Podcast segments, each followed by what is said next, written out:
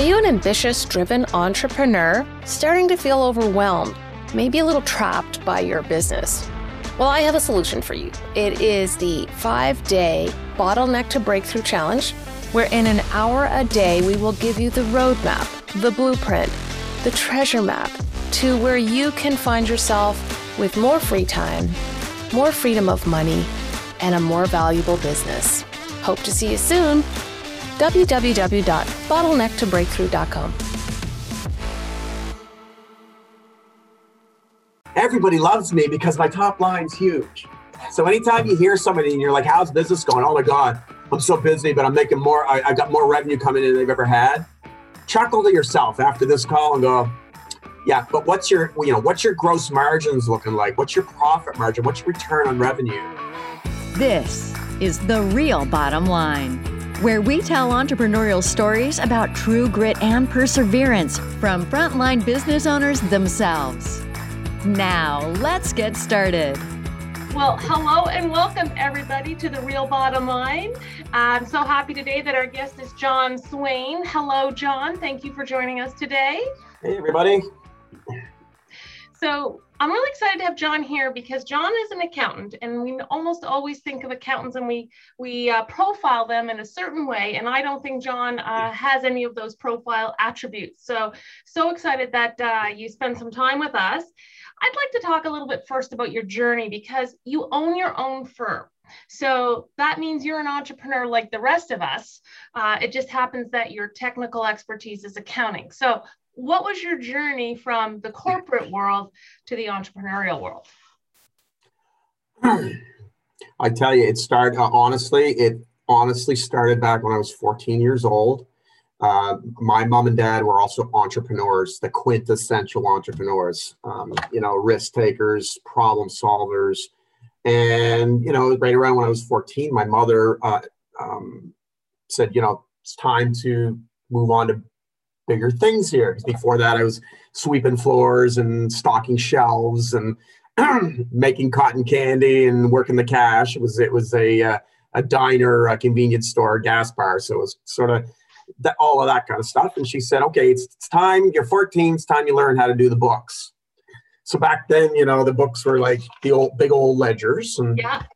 and I, uh, I, I said, okay, it looks kind of difficult. And the other thing I remember too is that it's cash business, right? So our dining room table growing up was always full of these wads of ones, twos, and five dollar bills. Like I mean, it would look like a, a, a, a drug house or a you know mafia place, but mom would be counting the, the bills, and so I, I thought that was kind of exciting. And and so um, she taught me how to sort of do the cash journals and then add everything up and and show me that when you went from the left of the journal to the right, all of a sudden you'd end up with zero. And that's when everything was balanced. And if it didn't balance, you'd be out you'd be out a little little bit of money you have to go look for it and i fell in love like i thought oh my god this is this is really cool and and uh, and so mom uh, said you know the thing is is you could you know i know john you want to go be a rock star but but maybe uh, as a as a sort of a fallback on you can study to be a chartered accountant. And and so i thought that sounds really cool and uh, so at 14 years old now, uh, if everybody remembers the show Family Ties, I, I was Alex P. Keaton. I had a typewriter. I, Did you have a little briefcase? Oh yeah. Uh, well, I wanted one. Mom and Dad wouldn't let me get one because they knew how nerdy it'd be. But I, I had a little. I, I actually asked for a typewriter for for Christmas when I was like 10, and I would type, type all my papers up. I was I was, was very nerdy. Um, but anyway, uh, so uh, it was exciting because the first year-end meeting with their accountant um, was scheduled, and mom asked me if I wanted to come with her to the year-end meeting. so here I am, this 14-year-old boy, and I thought, this is this sounds really cool. Yes, yes, I want to go. And I dressed all up and and and so we went to the meeting and um, you know my mother was much like you wendy very tenacious very you know ambitious and and and and something happened when we went into that office. She just she just her posture sort of got bad. Her she was shy. She was intimidated. And the meeting was quite over under, underwhelming. You know there was it, it was uh, it was a lot of like you know explaining all the things that they sort of didn't do right. And you know um, w- when mom had brought up some things that they were thinking of doing it was kind of quashing it. And it was just weird to see my mother in that light and mm. and so you know afterwards um, we got we were in the car and i and i asked her i said like sorry is that what a chartered accountant does like is that what I'm aiming for? And she said, well, you know, it's it's much like getting your tires changed or going to the principal's office. It's one of those things where you you know you want to get in and out as quick as possible. And hopefully, can you still hear me? I look, it looks oh, yeah, like keep I, going, I, keep I going. Was, I'm loving your story.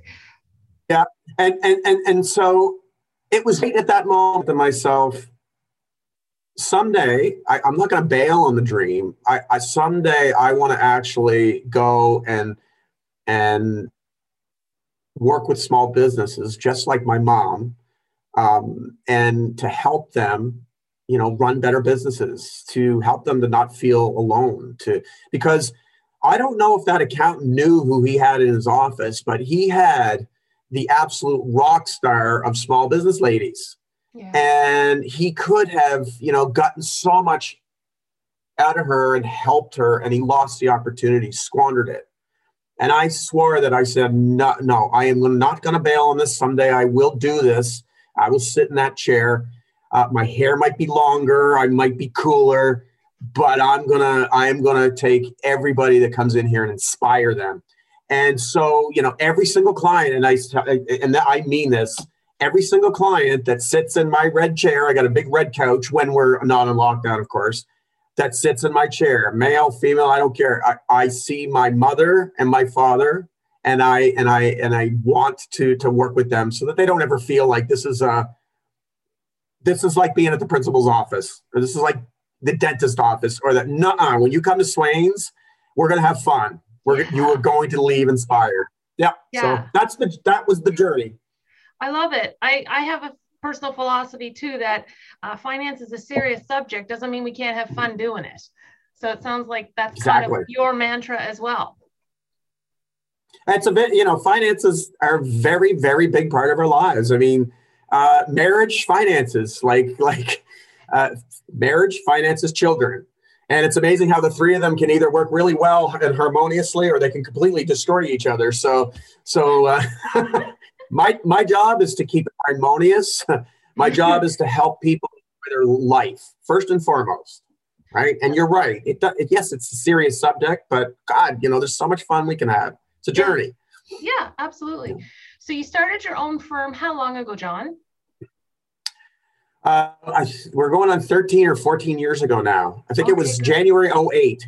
So yeah. I, am no accountant, but uh, yeah, that would, that would do it. Quite You're, a few years ago. 21 minus That's 8 carry to 3. uh, so what, how did, so how have you grown? Because it, did you start as only you and now you have a team, I think of eight. Um, how did you grow and how, how, because I think that all entrepreneurs struggle a little bit about bringing that first person in and how do they know when to do it and how do they afford to do it so how did you grow to a team of eight okay yeah actually this was uh, this was fun story because it, it, it was it was uh, double that at one point um, so I started off, I hung a shingle. And again, my mother, my, uh, so my mother, rest her soul, was a very big force in my life and very um, supportive. And, and, you know, I was doing corporate you know, corporate Canada, corporate North America, making lots of money, miserable. Hated it. Hated my life. Never saw my kids, never saw my, my wife. It was awful. And she kept reminding me of that dream I, that started back when I was 14. And, you know, she said, the timing's never going to be right. And my wife was eight months pregnant. Um, you know, we had bills to pay, la da da da da. Mom said, never, timing's never going to be right. You're miserable. It's time. It's time to go do this thing and so that uh, that was uh, back in well uh, late 07 that we I, this wheel started spinning and uh, I'll never forget because I was coming I, I was working in Halifax but living in in uh, on the South Shore and I was driving home one day it was just a terrible day and one of my friends called a doctor and she she called her and her husband called and said John we, we know you're a chartered accountant And we just need a little guidance right now because we keep getting passed around at the firm we're in. And we're thinking, we, you know, we're getting sick of it. We're thinking about leaving and going to another firm. And we're wondering if you know anybody that would fit our lifestyle. And that was the moment. And I, it was just like, it's like if you believe in, in God or source power or unicorns or whatever you believe in, I was like, this is it. And I said, yes, hell yes, I know me. And they, and they said, what? And I said, me. They said, you're going out your own? I said, yes, I, I am. I'm fully going out on my own. I'm planning on it. And they said, well, we'll get back to you. We'll get back to you. And five minutes later, they called and, and, I, and, I, and, I hung up the phone. I thought, oh my God, what did I just do? And five minutes later, they call and they say, congratulations, you're our new accountant. And jubilation and client zero. And, yeah, client zero. And, and, and, I was vomitous uh, in, in every way. In, I almost had to pull over. And anyway, but that was it. That was kind of like, okay, that's it. Right. And so um, we have we have a sunroom now, which um, which which we converted into uh, a pool room because we, we've gotten a pool since then. But that sunroom uh, used used to be the beginning of uh, Swain CPA, and it was just John Swain, chartered accountant. I had a little shingle. I had one of my one of my later clients come in and do this little little waiting room for me. It was it was really quite quite the quite the little thing. And for three years, um, I I uh, practiced on my own. Uh, loved it. Oh God, they were they were you know the first year I made so little money. It was it was it was almost embarrassing, and had the best year of my professional life. I just absolutely the thrill of it. It was just so fun. And and you know we it was almost freedom too uh, in a weird way. It was freedom because nothing else mattered except for getting food on the table and paying the mortgage. Right. Everything else got to take us, you know, which is terrible for people like you, but no, RSPs, no, we're done. Uh, you know, like putting away like emergency fund, done. I mean, you know, we talk about the one number solution. Now, this was like one minus three solution. Like, um, I created a shoe shoestring budget, which I still to this day actually use because it, it um, not that I'm on a shoestring budget anymore, but it really worked for me and it still does. So um, it's not near as good as the one number solution, I can tell you that. But um, and so I did that for three years, and God, during that three years, do I ever wish I would have read uh, Michael Gerber's um, E Myth Revisited? I really do wish I read it because I did, I was Sally the pie maker. You know, right around year three, was starting to not get fun. I was wearing all the hats, you know, um, and and thought to myself, I need somebody that can offload a lot of this crap on. Yeah. Uh, that was the thinking. Um, that was not what was in store for me because, again, um, source power, God, whatever you think is running this whole thing. I get a call from an old uh, uh, gentleman, uh, sorry, not, not, not a young fellow that used to work for me at my, my job in the city. And he says, My father owns a CA firm and they've got a little satellite office in Bridgewater uh, that they're trying to get rid of. They're trying to sell. It comes with five people. It comes with a client base. It comes with a building. It comes with everything.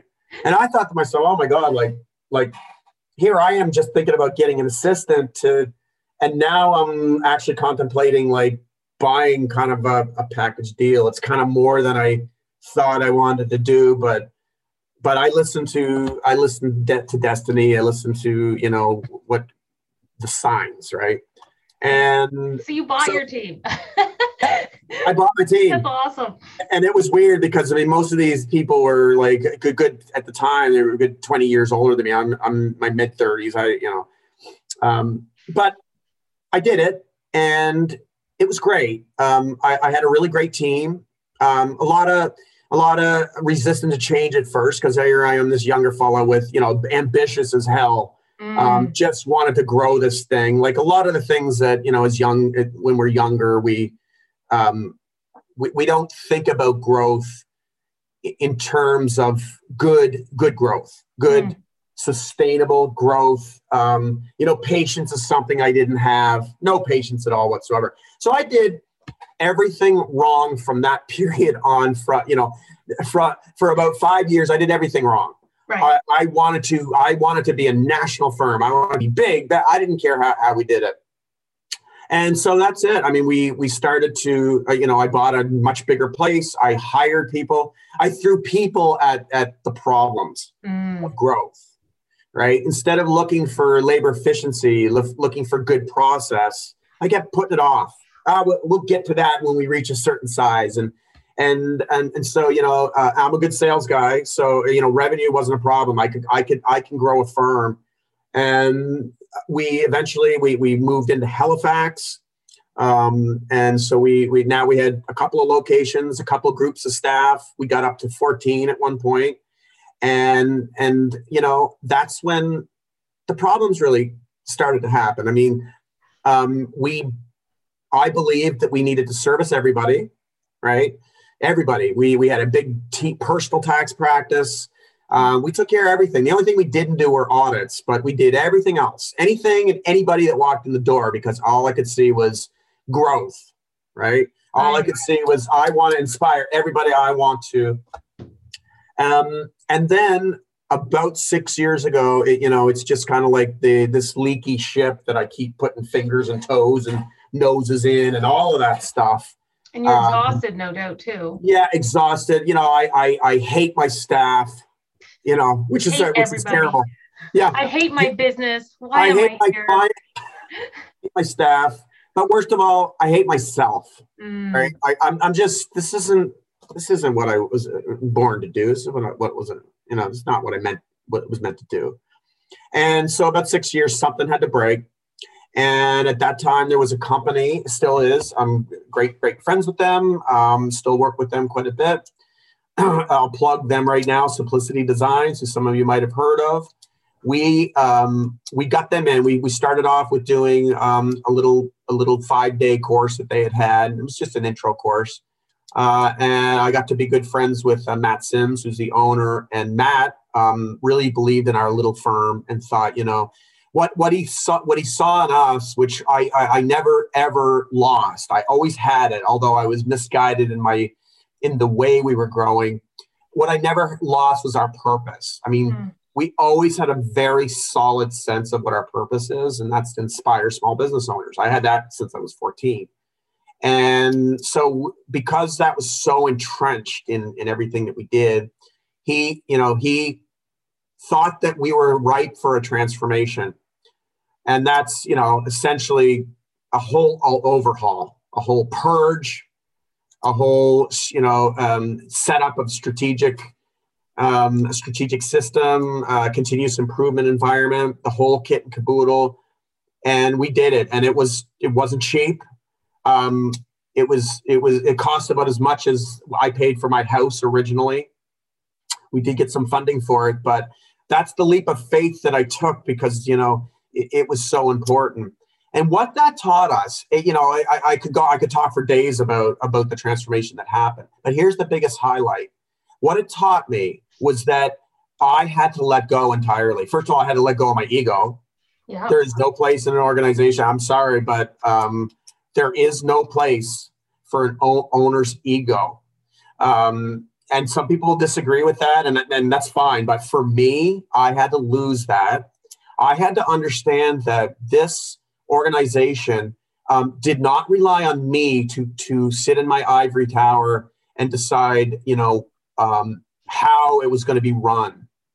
If I wasn't willing to bring process to the people, to allow the people to shape the process that they inevitably were going to be living in, and they and, and until I was ready to let go and let them make the adjustments and learn to take control and take ownership of the process and me step aside and just let it happen um, I, I, was never you know never gonna get through this and and and poise myself for for growth true growth it seems right? to me when you're saying that and i don't think this can be underemphasized is the importance of your inside job yeah right? of the, the the shift in your mindset the shift in um, how you actually served and got your mission done was something you had to be open and ready for. And the second yeah. piece I'm taking away there is you got to be prepared to write a check sometimes because you need that help and that coaching and someone there beside you. Yeah, so so there is um and and and Wendy, I'm sure you read uh, um, Greg Crabtree's Simple Numbers. Um, if if folks haven't, that's a that's a really great read. Um, but there is this uh, there's just this point in a business lifestyle between the one million and five million point of revenue, um, and that's kind of a real uncomfortable zone because you you you've reached sort of a level of well, I can't just run this business on wit anymore, intuition. I'm getting too many clients. I got too many staff. There's just too much. introduce some formality. Yeah, I have to get some informality. And so, um, what a lot of companies will do is go, I gotta, I gotta have an HR department. I gotta get a sales and marketing department. I gotta, I gotta get a CFO. I might even have to hire a CEO because yeah. I can't do it anymore. Like this is the, this is you know, and and and the problem with that is that you can't afford it. You can't afford it yet. And so you know what we learned uh, and and you know this is this isn't news i, I didn't come up with this um, is okay figure out how you're going to get through that uncomfortable zone by getting smarter about how you're running your company right so don't feel that you have to service everybody get it in your head that you want to service you know the ideal client the one that has the highest contribution margin that mm-hmm. you enjoy working with. Contribution margin is, you know, basically sales minus direct costs, right? Yeah. Making sure, it's kind of like gross margin, is similar. Um, we want to make sure that they're profitable, that we love working with them, that we're not trying to be all things to all people, that we're trying, it's, and this is the hedgehog concept, comes right out of good to great. Yeah. The idea that, you know, we want to be the best in the world in a specific sphere and make the highest profit within that sphere right? And so for us, it was kind of easy. We said, well, we love small business owners. We love them. We want to service and inspire small business. So that so then you know it's, it becomes you know we and we look to purpose. Well, that's our purpose. So then why are we why do we have this huge T1 practice, individual personal tax return, right? It's slowing us down. It's gumming us up. There's not a crap load of money in it. No. You know, in, in on the whole there is, but um, it's it's gumming up all our time. It's taking attention away from the clients, you know, like Christine and Christina and Chris, like like that we love dealing with. You know, it's taking our time away from them. So and, now it's a very transactional business versus being a strategic. Right. Getting to play with the strategy elements. Exactly. So yeah. this is where a couple things happen. First of all, um, half of our staff under under when you get into like operating at this mode there's little places for folks to hide. So either you know, and you're measuring, you're you're you're you're really in tune with what's going on in your company. So a couple things happened. First of all, our client base went extremely down. We went from a thousand clients yeah. down to what we currently now have at 230. Yeah. Now, for for about a year, that hurt. After a year, we we we got right back up to to the same revenue level. Hmm. But the other thing that happened is that half of our staff either voluntarily or involuntarily left. So we went from 14 down to what right now is currently eight. We and and when we bring on new people, so we were seven before before uh, Christmas. Yeah. Operating like like servicing the same revenue base. But now hear me out. Now we're working. So we were all of us working 40 to 60 hours a, a week and and during tax season, we just lived there. Like the joke was that you know we're going to put cots in everybody's office. Down to we're working 35, maybe 40 hour weeks.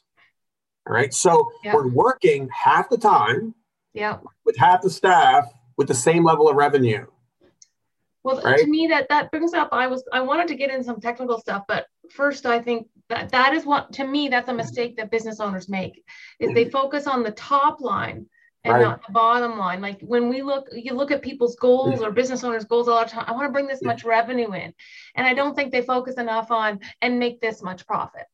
So it seems to me that that's part of what your exercise was was um, how much more of that can we hold on to as profit? Yeah. Exactly. There's a couple key metrics, and hopefully, I'm not getting too like accounting, on you, but there's a couple key metrics. I mean, obviously, one of my questions was key good. metrics, so yeah, good. Well, well, we're wearing the same shirt, and we joke that you know, in, in another life, we were probably brother and sister. So, um, I'm of course, uh, I'm reading your mind. A couple key metrics that really, really started to matter when you're doing a transition like this. Obviously, you got to watch the top line. I mean, that's ironically the most, the least important it's very important, but out of the metrics I'm about to explain, it was actually the least important. And you also should think of revenue as a vanity stat. Mm. You know, like revenue is one of these things where, oh, it's great. People are voting for me with their dollars. They love me. Everybody loves me because my top line's huge.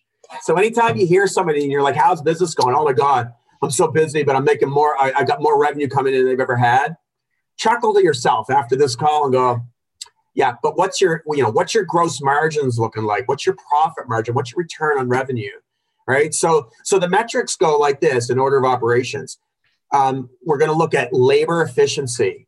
Mm-hmm. So, mm. labor efficiency, quite simply, is that if we're operating in a, in a really healthy um, environment where people are working to potential but not burning out, you're going to be on average. I mean, it's a give and take depending on the industry and depending on the the the time of year, yep. right?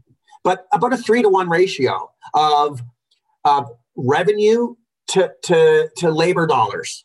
Hmm. So for every dollar I'm paying my direct staff, I should be seeing about a three dollar revenue. Yeah. Now, now again, like guys, this is just a guideline. I mean, we're uh, even even even with all of this newfound like joy that we've got at Swain's, you know, even during tax season, there's times when we're operating at five and six yeah. to one. Now that's not sustainable. That's not sustainable all year round. But you're looking for about a three to one ratio. Yeah. Right. So labor efficiency is important. Contribution margin. So contribution margin is when we take off the direct costs, right? Not not labor, but the direct costs off of revenue, right? What is that contribution margin? That's that, that that's that's a percentage, right? And you're you're you know that, I actually that, think that people should almost do that as well if they're offering multiple profits pro, pro, products or services. I feel like they should do that analysis on each and every one of them because when yes. people start looking at those numbers, all of a sudden they realize that their favorite thing they're selling the most of makes them the least amount of money. But if it's all buried in one big number, they're not noticing yeah. it. Yes, uh, yes, great point. Like, so we call I call that in the biz uh, like segmented, you know, okay. reporting. I didn't know there was a technical term for it. Thank you. Oh yeah, it's all it's all a lingo. You gotta you gotta run with the right crowd, Wendy. Um, yeah, but, but yeah. Yes. send me the, send me the dictionary, please.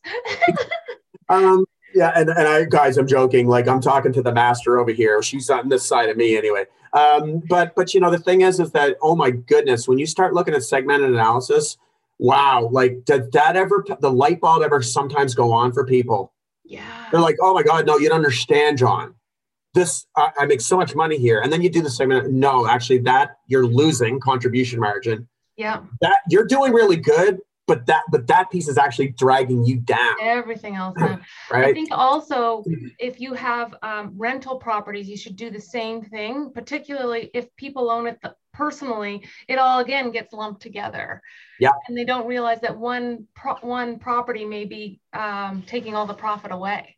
Yeah exactly. And you know there's this thing called here here here it is. There's a good balance between you know good, using numbers and a good management as, as, a, as a management tool and then there's analysis paralysis. Oh for sure yeah. Yeah so so you know like like get useful numbers that are simple and, and able you know you're able to put them together because if you're not going to be able to use them or in a timely way so my key is like like really sit down and think what really matters to me yeah what kind of visibility am i able to get and how how much am i going to be able to create a habit and a cadence for looking at these numbers. So the cadence means like I want to be looking at these either weekly, monthly.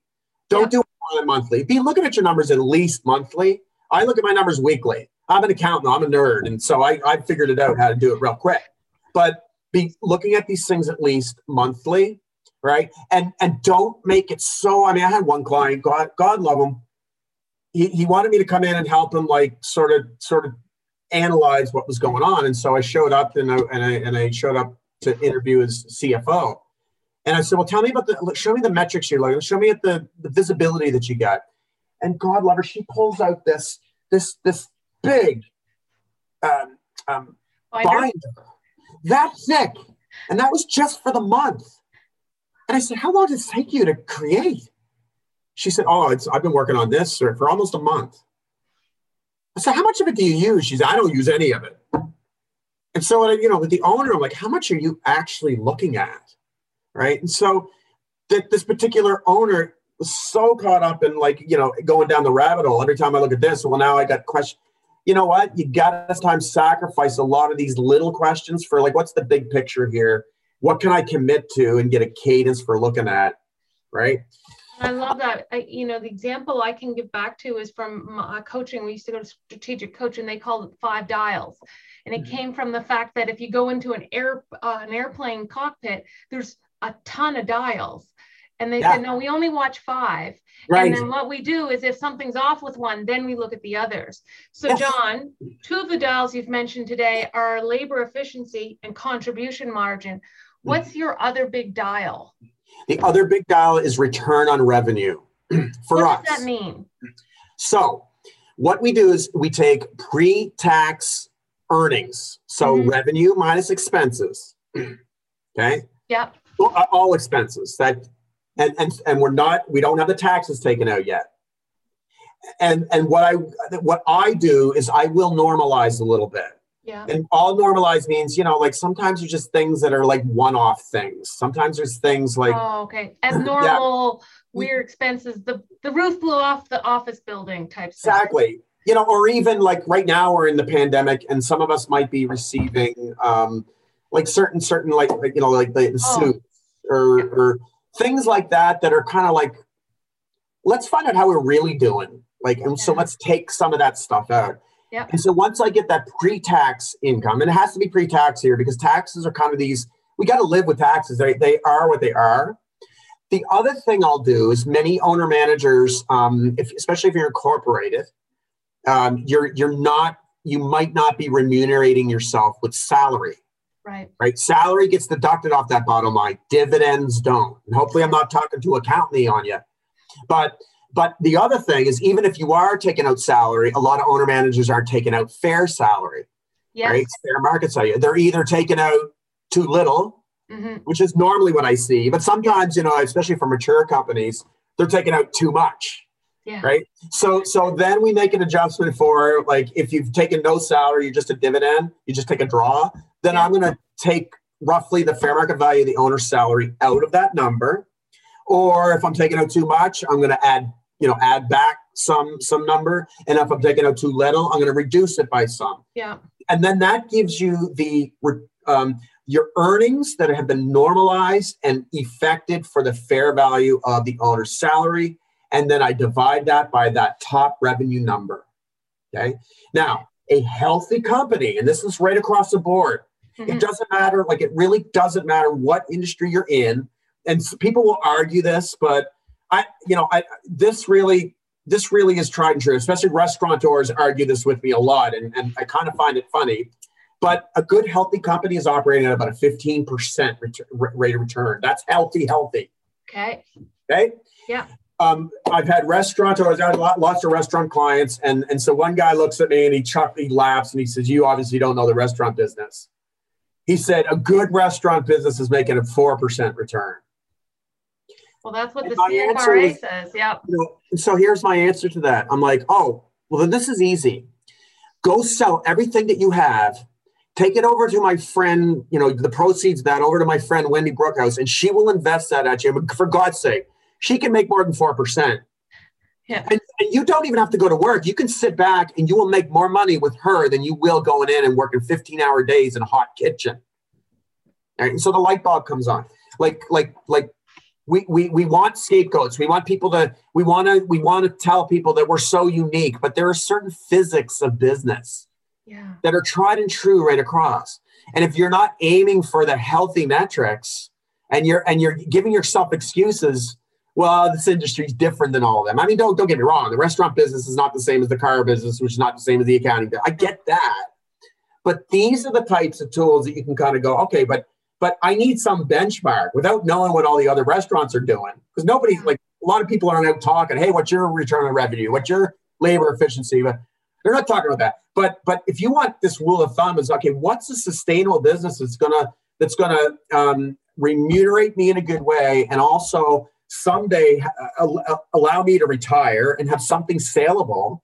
Yeah. If I can't be getting on, you know, 15% return on revenue. That's a that's a noble goal. Like don't and guys, don't be tough on yourself if you're not there yet, like that's that's all right. But don't give yourself excuses to not strive for that. You know, really do strive for that. And and so that's the other big metric that we look at. And then just like a cockpit, we got a whole crap load of other dials that we're, that we're Yeah, looking at. Exactly. Right? But those are the couple that, that are like, how are they doing? Are we on? Yeah. are they off? Okay, what's going on? We drill down and then we look at other Exactly. metrics. No, I love that. And those are three very uh, important ones. Um, I love it. And I, I can't wait to actually go calculate my return on revenue because I've never actually looked at that metric before. So that's really exciting. I'm sure yours is like 40, 45%. I'm Yeah, sure. Sure, sure, John. um, okay, I love so so revenues a vanity stat is awesome. I I here's one thing I see with business owners a lot too, and I love the fact you talk about a cadence or a rhythm with looking at your numbers because I see all too often that um, owners get so busy that they this is like the thing that gets left behind is the numbers, right? And they once a year they pull out the big bag or the big whatever, and that's when they start looking at their numbers. Um, how do you what what do you say to clients who are like that to bring them slowly over to the side of let's look at them every month? okay, uh, I'm going to be blunt here. Every time I hear somebody say, I am so busy, I say, busy is the new stupid. Oh, I think it just made my husband really happy. Yeah. So, I'm sorry, Wendy. I, I, I'm sorry, oh, no, but this is good. We always say we don't I- like the word busy. yeah, I got to shake people up. People wear that that B word with a big badge. You, you see them all the time. You see that now. Now, if you want, if you want to really give somebody a, a, a, a real shock when they ask you, "How are you doing?" Okay, how are you doing? Say to them, "You know what? I'm real productive." Now, now that's a good, actually a good sales technique too. You're in the grocery store, so how's how's your business? Real productive. They're like, I don't hear that. Everybody says they're so busy. Everybody's running around with chicken with their head cut off. You're saying you're productive. Say that, and I love. I love saying it to my competitors. Love it. They say to me, "Oh, how's your tax season going?" Like, I've been working my whole. life, So it's so busy. It's so busy. I'm like, actually, at Swain's, we're really productive. They're like, "Oh, what? What are you talking about?" Love it. Um, so Yeah. So- so Thank th- you for so- joining the campaign against the word busy. Moving on. yes, exactly, exactly. Um, you know, the thing is, is that one of the biggest nightmares I have is it, it really, really, it really makes me sick when it happens. Is I sit down, I go, so, you know, I sit down for our year-end meeting, right? And I say, how, how, how's your year? How did it go? And they look at me and they say, you tell me. Okay, my heart breaks a little yeah. it breaks a little because it's it- you know i i haven't instilled in these folks the importance of numbers. Okay so like uh, let's let's break this down and make this as simple as possible. You know we've all likely at some point in our lives tried to either lose weight or gain weight or improve our bodies or whatever health try to get health into our lives right? So what's natural? Well, natural is we're like, oh, I gotta, I gotta cut the calories. I gotta cut the calories. I gotta, I gotta run. I gotta run like crazy. I gotta bite. And, and we go through this like probably a month. It's a honeymoon, and and and you know, and we look at the, we get on the scale, and the scale goes down, and and and, and we're working, we're working, we're working, and then we start to slow down because life gets busy, Busy. and this is tough, and it's not sustainable, and it's Yeah. and and it starts to slide a bit, and then we start the metrics that we're looking at, the scale, which is by the way, I mean, if anybody's in fitness, like kind of is the worst. It's kind of like that revenue number. It's kind of like the worst metric, the scale alone. Yeah. We get the scale, and then it starts to plateau, then starts to go up, and then we get demotivate, demotivated, demo, demotivated, right? Yep. And demotivation leads to like, um, it's not working. I'm gonna stop doing it. I'm gonna go focus on something else. I'm just gonna go through drive-through. That's right. And our businesses are almost exactly the same. So, so what I tell people's guys, like just like just like fitness and and trying to work on our our bodies and our health and all of that, pick simple goals to start with. Good, good, simple, sustainable. There's lots of time.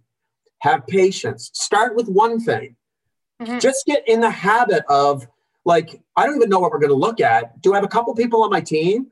I'm going to meet every single for us. It's every Monday morning at 8:30. I meet with my leadership team.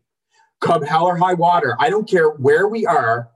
8:30. It's sacrosanct, meaning client meetings do not get booked then. Um, nothing ever. Right now, when we first started that, the habit became like, how do we get treat that sacrosanct? In those meetings, we looked at one or two things, and and and then and then then it becomes, you know, habits take I think scientifically, psychologically, habits take 21 days to form, mm-hmm. right? Once the habit is formed, it, it it's always there. Okay. It's always there. It's just like driving to work. I mean, if we don't it drive to work, programs subconscious mind. you don't even know you're doing it anymore. It's yeah. like it's a leadership meeting. Um, I just drove to work. I don't even remember like how many stops, how many stop signs were there. How many stop? I don't know. But you got there, and you, and you got there, and you probably obeyed all the rules.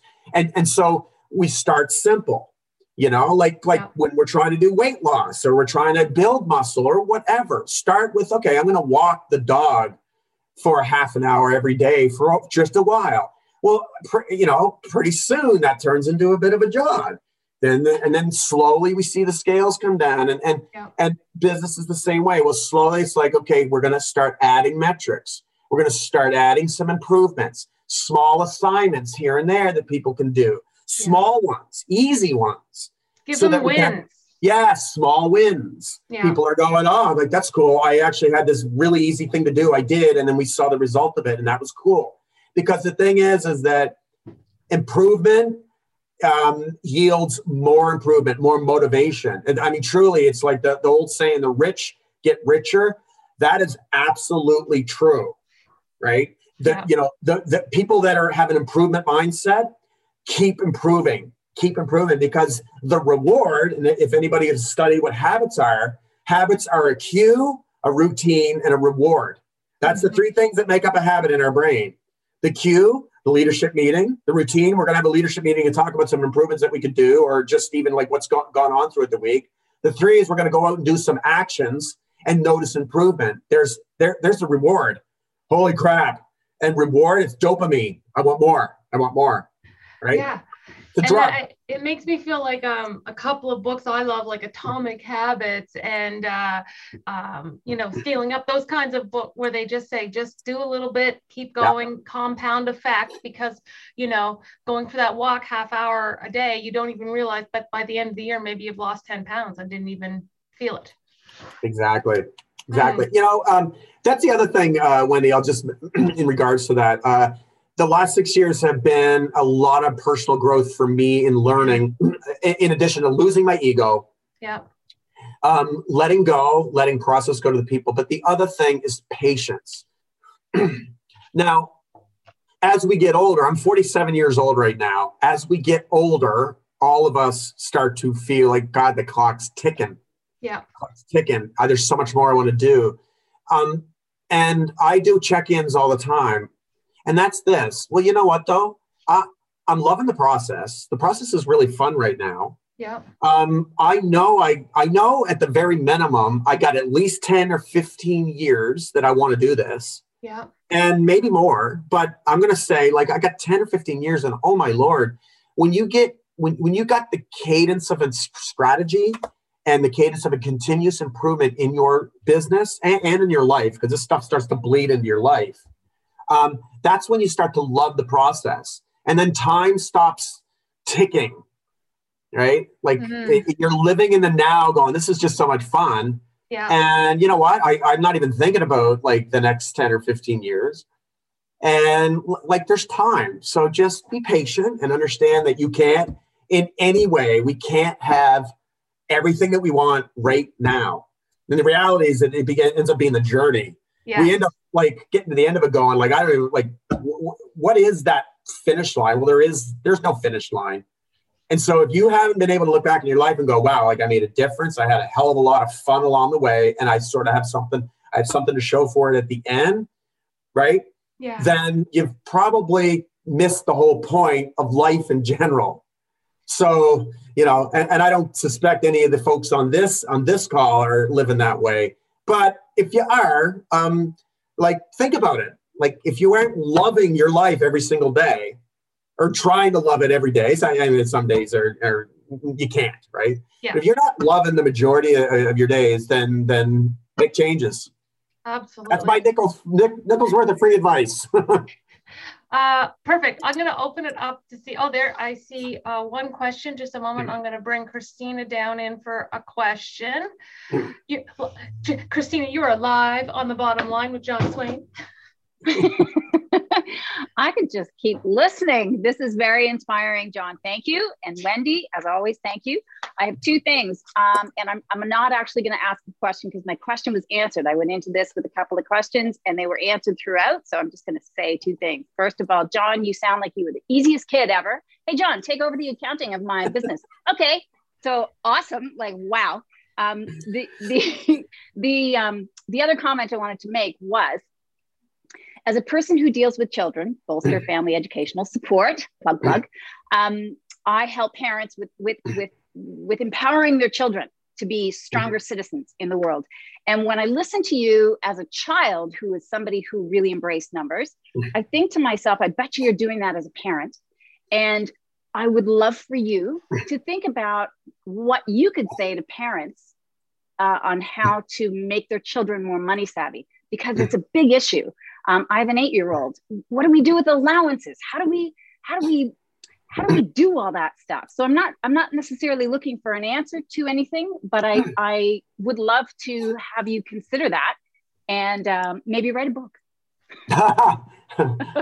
if I can if I can find a ghostwriter that'll like sort of do it for me, um, for sure. Hmm. Um, thank you, uh, Christina. Thank you for those kind words. Uh, the good news with you is that you know you can call me anytime and and we, we can talk all day long if you like because I, I enjoy talking to you just as much. And your pursuit um, is very noble um, and it's great. And i'm glad you asked that question because financial literacy is something that i don't believe. I've got two two teenagers um, one that's actually it's it's it's uh, it's actually kind of sickening because uh, her welcome package to Dal just came and and I realized that what what the hell? Like this kid was just in my hand like what felt like a couple of years ago and now she, now I'm sending her off to Halifax to live. Like what?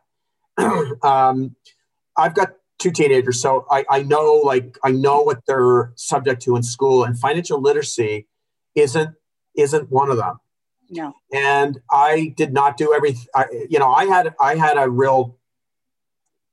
My mother was a, an amazing woman, amazing woman, and she was the wisest person, much wiser than I ever was, and and so I did not do everything near as good as her uh, when it comes to financial literacy. And I say that because you know when I think when when my oldest was I don't know 13 or 14 years old, I, I think she had she asked me what a bank account was, right?